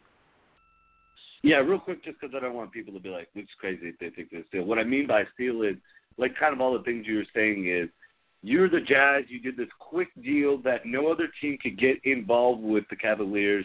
You shaved money somehow, and you gave up two cents. So like that's what I mean. Because like it was kind of like a fast like there was no like really rumors going on like oh hey this is Korver and and all that. It was just like oh he's traded quickly like that's a lot of teams not being able to get a chance to get Korver. So right. you're taking that Yeah. option away from you, so you're not having to go against that, and you, just did a very quick, quick backdoor deal with, and you duped the Cavs to take some more money on two second round picks. I mean, so all around Cleveland, I feel bad for all the fans over there because that owner he competes with a lot of Yeah. uh, the great owners that make terrible, terrible decisions. Yeah, well, the comic sans style. What are you gonna do? Uh, anyway, uh, let's take a moment to talk about uh, our other sponsor, Blue Chew. Guys, do you have trouble getting in the mood, or perhaps just with stamina? Then try Blue Chew, the new revolutionary way to reinvigorate your sex life. These chewables, made from the same ingredients as the leading ED pills, will be shipped directly to your door. No doctor appointments, no lines, and most importantly, no more awkwardness. And because they're chewable, they work way faster and make it all the more easy to get just what you need. Go to bluechew.com and enter the promo code GVN to get a free month's trial today. That's bluechew.com. Blue is in the color. You and your partner deserve the best. Let Blue Chew help you get there. All right, Luke, let's get back into it. We've got a few more topics to discuss here. I uh, I want to move on to kind of just, just we'll talk about this one kind of quickly. Um, Pop had a had, a few things to say about uh, Kawhi recently. So uh, essentially, after a win, uh, Pop was asked about essentially Patty Mills taking up a leadership role on the Spurs, absent Parker, Ginobili, and Kawhi. And Pop responded, I, I don't have the quote in front of me, but uh, essentially that Kawhi is a great player, but he was never a leader on that team. Um, and he kind of expounded upon it a little bit. And um, naturally, you know, so the reporters went back and asked why. And he said he had heard it. Um, and it basically, you know, kind of said, you know what, like, I guess when you get hurt, people forget, you know, like what you did as far as on that team to lead. Uh, and essentially said that uh, you know it's behind him and he's on his new team and what have you. Um, it, uh, let me say this: to me, this is not a big fucking deal. This is not a big story. Like essentially, uh, you know, Pop was essentially correcting a reporter who was saying, um, trying to insert Kawhi into a leadership role that Kawhi never had on that team. And and Pop was just saying, eh, well, Kawhi wasn't really a leader for us. Um, he was a great player, and even said that. Um, but he just wasn't. He wasn't really a leader. And and and, and Pop even said in the statement, like maybe he can go on to be a leader for Toronto. Um, you know, maybe he can do that. You know, throughout his career, but he just wasn't that for us. Um, and you know what? If I was Pop, I would honestly kind of be like, and you know what? Like we never really needed him to be. Um, so maybe if the team needs him to be, um, maybe it'll be a different story. But like he just wasn't that for us. I I feel like um, people kind of blew the story up to be a little bit more than it actually was. I I think Pop was throwing like a little bit of shade, but not a lot of shade um, at Kawhi. Uh, because I, I mean, I don't think Kawhi was a leader on that team. I think if you you can go back and look at it, like he, like the only time he was actually really a leader on that team was 2016 uh, when they, you know, that that year that um, Zaza Pachulia fucking uh, like stuck his foot out and fucking ruined that series um, for San Antonio. Um, that was when he like kind of started to take up that leadership mantle. Like you could see him him starting to like take up that mantle, and then that injury cut cut that short, and then everything after that, like Kawhi was no leader. Um, so like it, he never became a leader on that team, in my opinion, and I don't think that's like I don't think it's really like a diss or or anything for for Pop to point out. Like he he just wasn't. That's a disappointing fact. Um, but anyway, d- d- do you think maybe I'm looking at this um, in a different way than maybe you do, or I mean, do you kind of see it the same way uh, that I do? Is just you know, Pop's just pointing out a, a point of fact.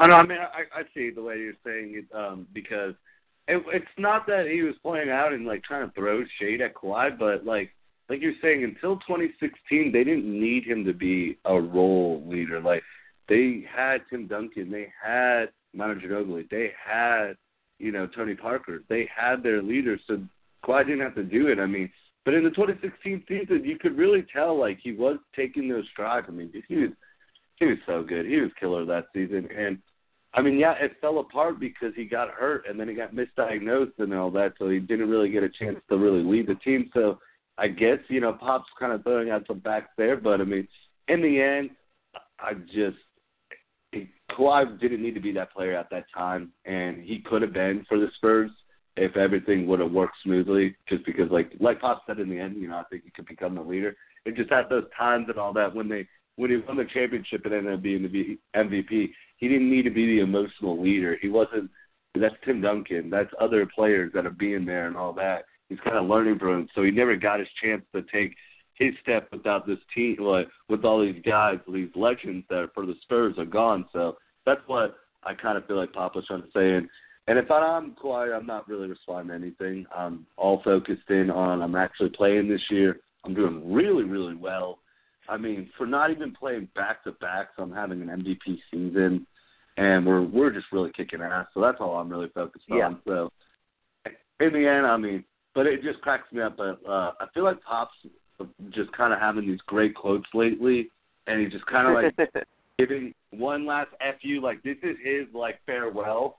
Like, like, because I mean, how long does he have? He can still coach the U.S. team, but I don't see him that much longer. He's kind of just like giving his final kind of fuck you, subtle ones here and there, and then he's just gonna be like, oh, and I'm done at the end of the year. Now it's his farewell. Like some last great like like things Pop's just been saying lately. So that's what just kind of like made it kind of a little bit funny. Just lately, I think he's just been kind of cutting loose and just gonna give us some great quotes throughout the year. Yeah, RC Buford needs to make a trade. Like you got Jakob Poeltl in that deal. You got the Toronto pick, which is obviously going to convey, um, and you have your own pick. Uh, that's enough to make something happen. Um, there's there's plenty there's going to be plenty of teams across the league who are obviously not going to make the playoffs by the trade deadline. Um, I mean, it's it's so wide open at this point; it's hard to say who these teams are. But like, again, let's just say you could go get a Goran Dragic, like somebody who can like, like fucking help your team. Like, I, I, I just I think they need to make some kind of move, and it sucks that Dejounte Murray got hurt because with Murray on this team, given the the kind of step that he took last year, um, I, I think that there could be a, a, a good chance that they would be a top four team, which is what I predicted uh, going into the season. Um, but as of now, I mean they're they're they're right there in the middle of, of the pack fighting for that eighth seed. Um, so we'll we'll see, you know, kind of how it all shakes out. But I really think they need to make a move. Um, maybe nothing drastic. Like I don't think it would take that much to give Goran Dragic.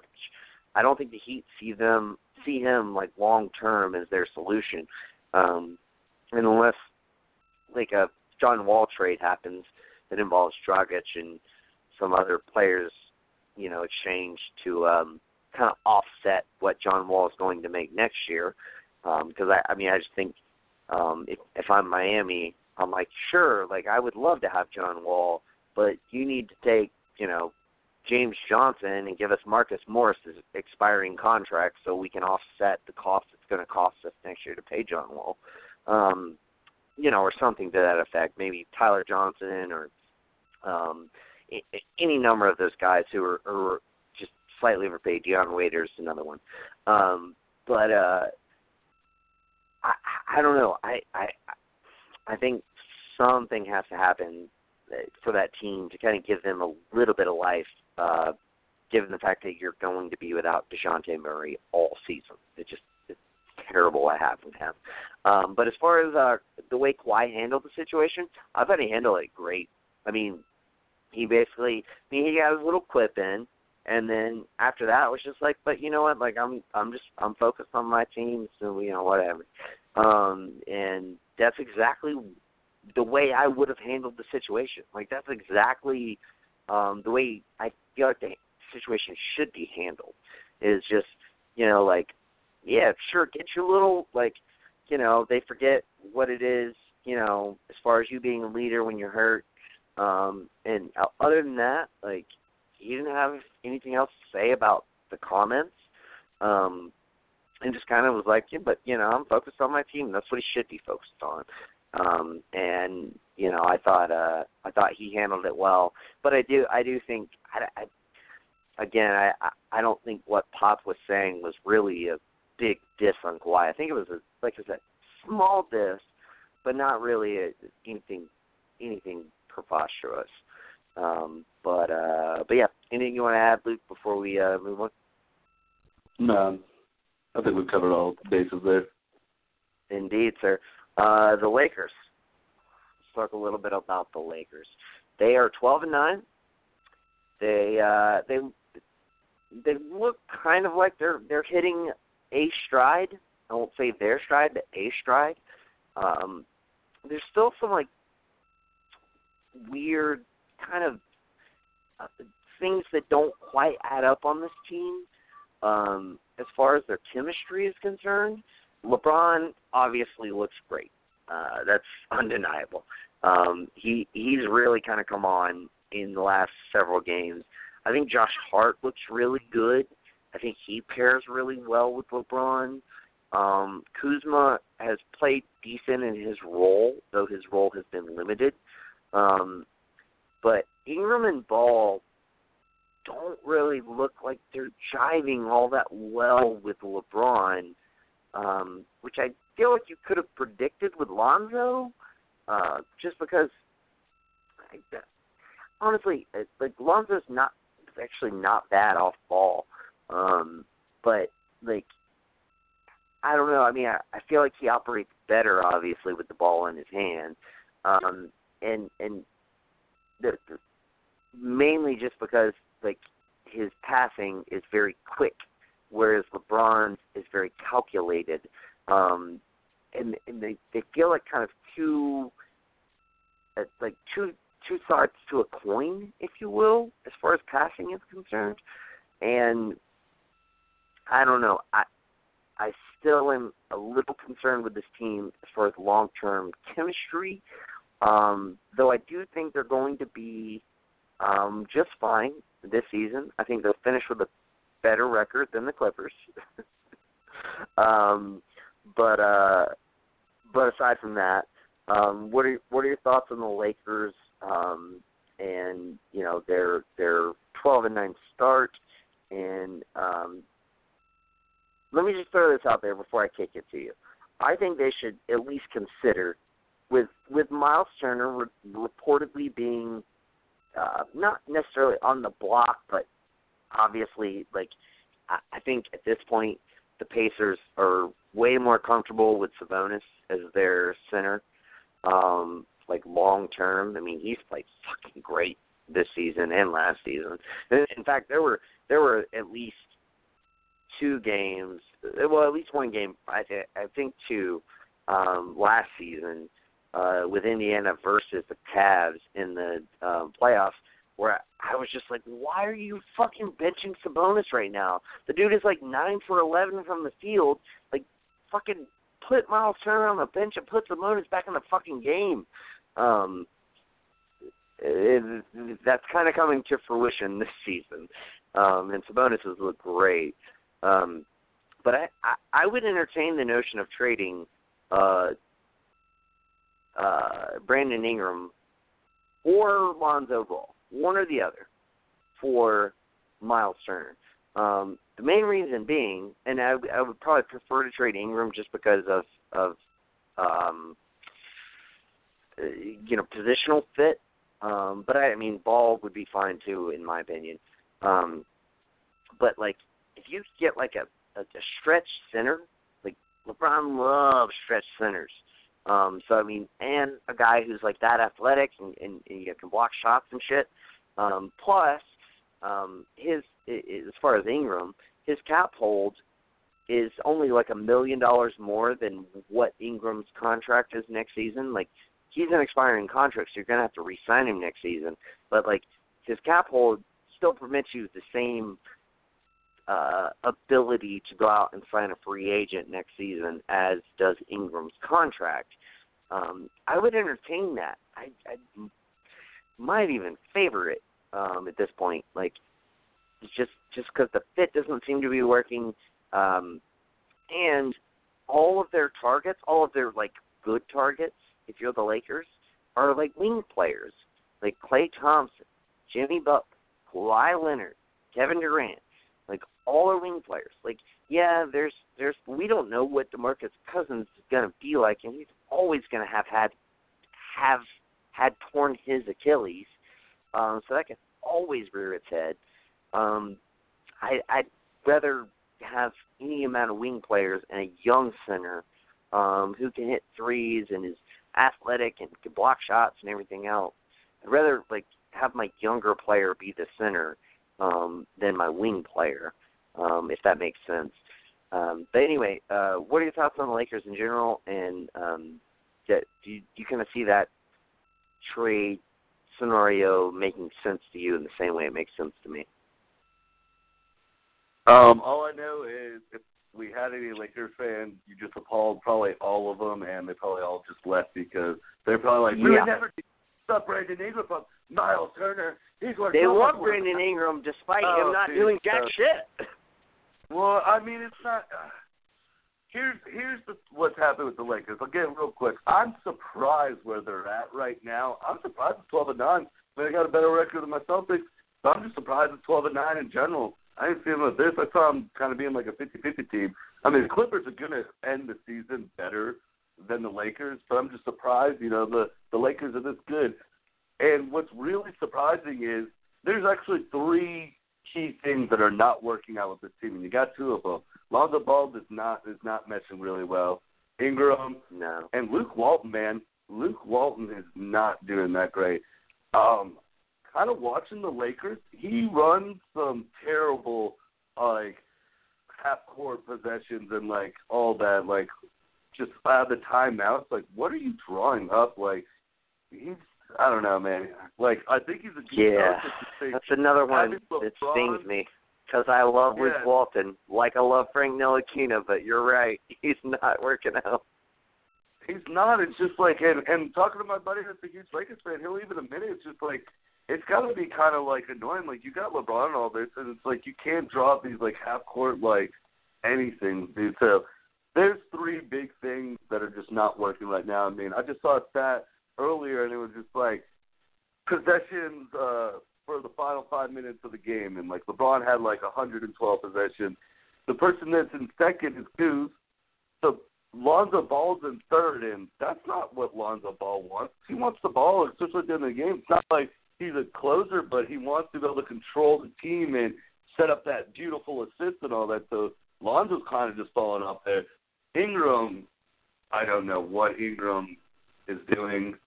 Uh, he's kind of he's not aggressive, but he's like also not this kind of he's not shooting really well this year, but he's No, He's got a Not. lot of talent.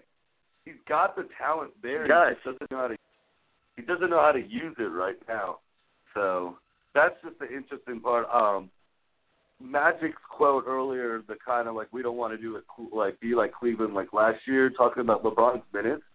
But I'm I'm like thinking in my mind like, or do you not want to be like them last year, just blowing the team up in the middle of the season? Because I have a strong feeling you guys could be leaning into that fairly soon, just because the West is so stacked and and the way the standings are, and you want to make the playoffs. And also, please, LeBron. I mean, you just signed a long-term deal, so I thought it was interesting where like Broussard's already almost kind of written off like Luke Walton as being the coach. I mean, and Chris Broussard's always been LeBron's man, so you know he always tries to fall in. He's talking about names he's heard for coaching, and I was like, man, that is the worst look I've ever heard. Jason Kidd, who I don't know why they would want Jason Kidd. I mean, that doesn't make any sense. Then they got Ty Lue.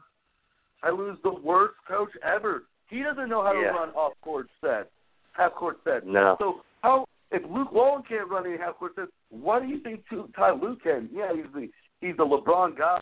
And then Mark Jackson, but the only team that I felt like Mark Jackson would get, be good to come back to the league was the Knicks, just because uh, he's just kind of got that New York City mind. But see, I don't really, think so, I man. I, I don't. I, I, you know, I don't even think it'd be the Knicks. I think it. I think it would be like a like a small market team. Like I I I would see him more in a small market team. But anyway, go ahead. Oh, I was going to say I just don't even see him being an NBA coach anymore. I mean, he was good, Yeah. but it's just the NBA's past his time now. Like that's why, like I, I don't see that. So, uh, if they they were looking at another coach, and I was and and like having a conversation with my buddy, they only could. Here's the tricky thing with LA. It's not only that you have LeBron, but you also have LeBron, and it's the Lakers. So it's like a double. Like you have to like you're not getting a Pat Riley. That's like your dream of like, Yeah. man, if Pat Riley, we could have him 20 years ago. This is what we needed. Man, that'd be great. But you know who I think, and and people would be like, oh, Pop, Pop's not going to the Lakers. You know who I think that could handle the job and do do really good? Erik Spoelstra. man. Doc Rivers. He no. Uh, oh, Erik Spoelstra. Spoelstra. Yeah. Yeah. He's already coached LeBron. He knows how to handle that that stuff, and he's proven that he is actually a good coach. That he can coach without LeBron, D Wade, Bosh, and make his team competitive. And he is smart, and he knows how to run half court sets and all that. And because you're not getting Doc Rivers from the Clippers, Jerry West is way too smart to do that. But I feel like they could, because I don't think Pat Riley would just fire Spoelstra because that's his boy. But you would have to do like how Clippers got Doc Rivers from the Celtics and give up some draft picks somehow, and and all that. So like they should be like just let Spoelstra. But that's the only guy that if the Lakers are to do anything. But right now, I wouldn't be freaking out or doing any trades. I I do the. Here's what I would do. I would try to trade for Miles Turner because I think that's a smart one, and LeBron likes that. And I'd trade for Bradley Beal. So I'd maybe go Ingram, try to trade Ingram for Beal because Ball and they don't need two point guards. They're going to keep John Wall. So and then go Lonzo Ball to Miles Turner and all that, and that's what I would try to Yeah, figure out. Yeah, and that could work. I mean, that could work. I mean, Lonzo Ball would. I I honestly think like long term, like that kind of fit with him and Victor Oladipo would be pretty fucking good. Um, and like, I mean, you do have. Uh, you did just sign Doug McDermott. Um, you do have Bojan Bogdanovic. Um, I mean, I, I my, my notion as far as acquiring, uh, of, course, Bogdanovic is an expiring contract, but I would still want to keep him long term to you know even even with trading uh, for um, Ingram, I would just move him to the four. Um, he's six foot eight. He can play the stretch four. Uh, uh, that is like the the the least um, demanding defensive position, and and we saw last year like like this motherfucker like just learned how to play defense in an off season, like because he was guarding LeBron on a lot of fucking possessions uh, in the playoffs last season, and, and and doing so pretty effectively um, for the most part. I mean, as effective as you can be against you know fucking LeBron James, but uh, but no, I mean, I, I think he could play stretch four. But no, I, I mean, I think Lonzo would be a worthy um, acquisition uh, for them in that trade too. And the biggest thing for for them would be if you could get one of those guys, you then don't have to worry about re-signing that player um, next season.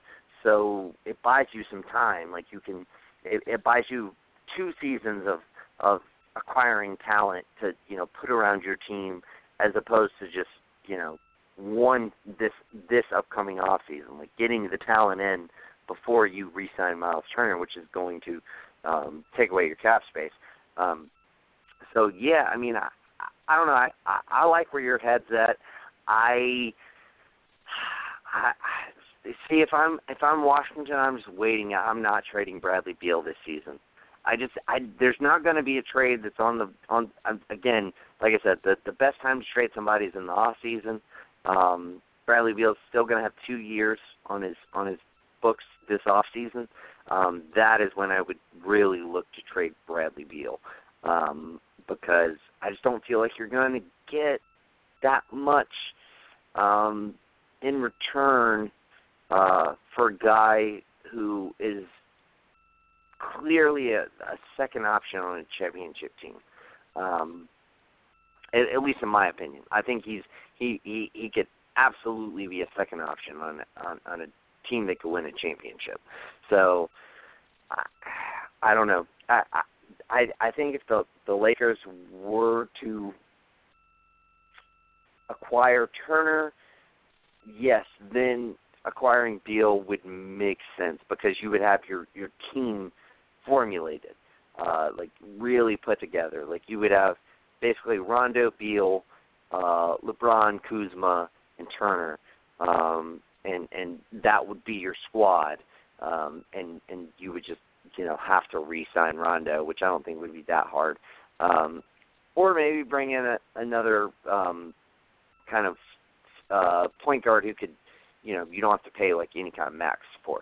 Um, but yeah, I don't know. Uh, I the, the biggest reason why I think Turner would be a really good option is because he doesn't hinder your cap space next season, um, and that's the biggest reason why I wouldn't trade for Beal because I still think the Lakers have a really good shot at getting a free agent next season. Like you said, whether it's you know Klay or Durant or Jimmy Butler or Kawhi or whoever. Um, so I don't know. We'll see. We got we got about seven minutes left. Uh, we got two topics, so I'm going to let you pick which one we talk about. Uh, the Warriors are targeting a two-week return for Steph and a post-Christmas return for DeMarcus Cousins. So all of our excitement for thus far in the NBA can be uh, kind of put to rest uh, after Christmas. Um, but also, uh, Westbrook important, reportedly is just like straight up has straight up ignored Billy Donovan's offensive play calls, and Andre Robertson suffered another uh, setback uh, injury in practice and will be reevaluated in six weeks. Do you want to talk Warriors or do you want to talk Thunder? No, I, I never want to talk Warriors. I hear about them way too much. I'd yeah, fuck the Warriors. All, day, all right, let's all do it. All day, every day. All right, what's your take? Westbrook. So, he ain't um, listening to Billy Donovan. Surprise, surprise. Was anyone I was surprised? I don't like, think so. I was about to like, has Westbrook ever really listened to any coach out there? I mean, No. better, yet, has Westbrook listened to any really great player out there with him as well? He's, I mean, he's a good player. Don't get me wrong. I'm not trying to talk anything bad, That's but great. Westbrook, Westbrook's in Westbrook's zone. Like he didn't hear KD and all that. Like he, he I don't think that's that big of He's a He's the new age Allen Iverson. it's it's not affecting him or the team because they're playing actually really well. You just have to let Westbrook do his thing because guess Yeah. what? Billy Donovan's plays aren't drawn up for Westbrook and all that. They're probably drawn up for Paul George or Schroeder running the point guard at that point in time. Mhm. So in the end, I don't think it's that big of a deal. The big take out of this is the Andre Robertson injury, the yeah. step back man. Man, I just feel bad for this guy. I really think that I mean, dude, they're already playing really good defensively as a team, but if they were to get him, they'd be so much better. Like maybe I mean I have him at I want to say I had him as my two or or three seed, so I still feel like that, but they to have him so it's always you know, uh, like a bummer to hear like a step back, especially like he if from the sounds of it, it looked like he was in a full practice and like doing a jump shot and just, you know, kind of came back down and rehurt himself and or felt the pain and, you know, now they're gonna have to reevaluate him six weeks from now, which as a you know, as a the Thunder you don't want like more of a setback. You need him to get back, to get acclimated, to get into your team and all that. You don't want to have to be doing this towards the end of the year or let keep on having him battle. You you would rather have him come back now and all that, and you know, be really hitting your stride past All Star break and all that. So that's the one thing. But I just think it's funny that um that the Westbrook. I mean, that people are like, oh my, Westbrook is ignoring Billy Donovan. Like, yeah, what? I mean, it doesn't take a, a rocket scientist out there to figure that one out. I mean, Westbrook's going to ignore anyone. I don't see a coach like even like going back to like a good Pat Riley, like any coach in the NBA that Westbrook's like, yeah, bro, mm, yeah, let me let me well, do that. Let me do let me do like that I play said, for you real quick, or let me do me real quick, and I can figure it out. I'm probably smarter and I'm seeing things, or let me just be me and just take up 36 shots a game. I'm just gonna do this. like I said, I mean he's the new Allen Iverson, and that was the same thing between Iverson and Larry Brown, and Larry Brown knew um, essentially like when to essentially let AI be AI, and when to say, all right, listen, Allen, we really need to fucking focus here. We really need this play, um, and that's what I think you probably don't get from Billy Donovan. Um, you don't get that that added element that that Larry Brown just intangibly intangibly brought to uh, coaching and, and and and the Sixers. But I agree with you. Like you you have to let Russ be Russ. Um, he he's got you this far, um, and you're gonna live and die by it. And and you know chances are you're probably gonna die by it. But um, nevertheless, I mean that's that he's the best player on your team. You still you you, have to take the good with the bad, and the good far outweighs the bad. So I mean that that's the case with anything. Um, as far as Roberson, I think this only speaks to me even more why they need to try to like see if they can engage New York and say, hey, we'll give you fucking Schroeder and Abrines for Hardaway and Trey Burke. Um, I mean, it, it it frees up like two point six million dollars in cap space next season for them for the Knicks. Um, they get a, a point guard who, you know, is, is at the very least a starting caliber point guard in the league, um, and you know, I, I think that sort of dynamic fits better if you're if you're going after KD. You get you got a point guard, you got a wing player, you got a big, and, and of course your big being Kristaps. Um, so I, I I don't know. I I I would at least be pursuing that right now if I'm OKC, if I'm if I'm uh, uh, Sam Presti. Um, but regardless of that, yeah, I mean you need to make some kind of move because if if Robertson's just going to be like indefinitely hurt, and it's, and again your defense is already good, um, like you need some scoring that can that can really play alongside Westbrook. If you think Schroeder can be that guy, like going down the stretch of games, fine, but I I just have my my question marks for that. Um, but uh, but anyway, uh, about 90 seconds left. Luke, anything you want to add before we close it out, man? You need to stop trying to trade Schroeder from Thunder until he until he's playing terrible for them, man. I'm not trading him, dude. He plays well yeah, for I feel them. You. He he actually is well. Like I understand, like you never uh, like you never like the fit him, but until he's not playing well for them, I'm not trading him. I, I don't like well, that trade. That's yes, the thing. Be, you should trade people when you shouldn't trade people when they're not playing well for you. You should trade people when they are playing well for you, and you can get somebody who's going to play even better for you. I don't know. I just feel like it might mess with them. I, like the way that I'm playing right now, I'm playing really good and all that. I'm not messing with. I don't need to make that drastic of changes right now because I'm playing well compared to a lot of other teams. I don't think it's that drastic, but uh hey, one man's opinion to another. Uh really quick before we head out, uh we got a new sponsor everybody, Seat Geek in the house. Uh Geek Vibes Nation, SeatGeek, it was a match made in heaven. It was always going to happen.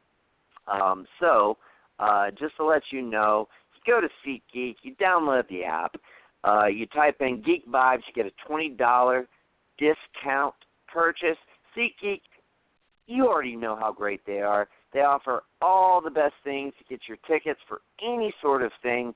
Uh, so be sure to go do that. Uh, and we will see you next week But until then, peace. Peace.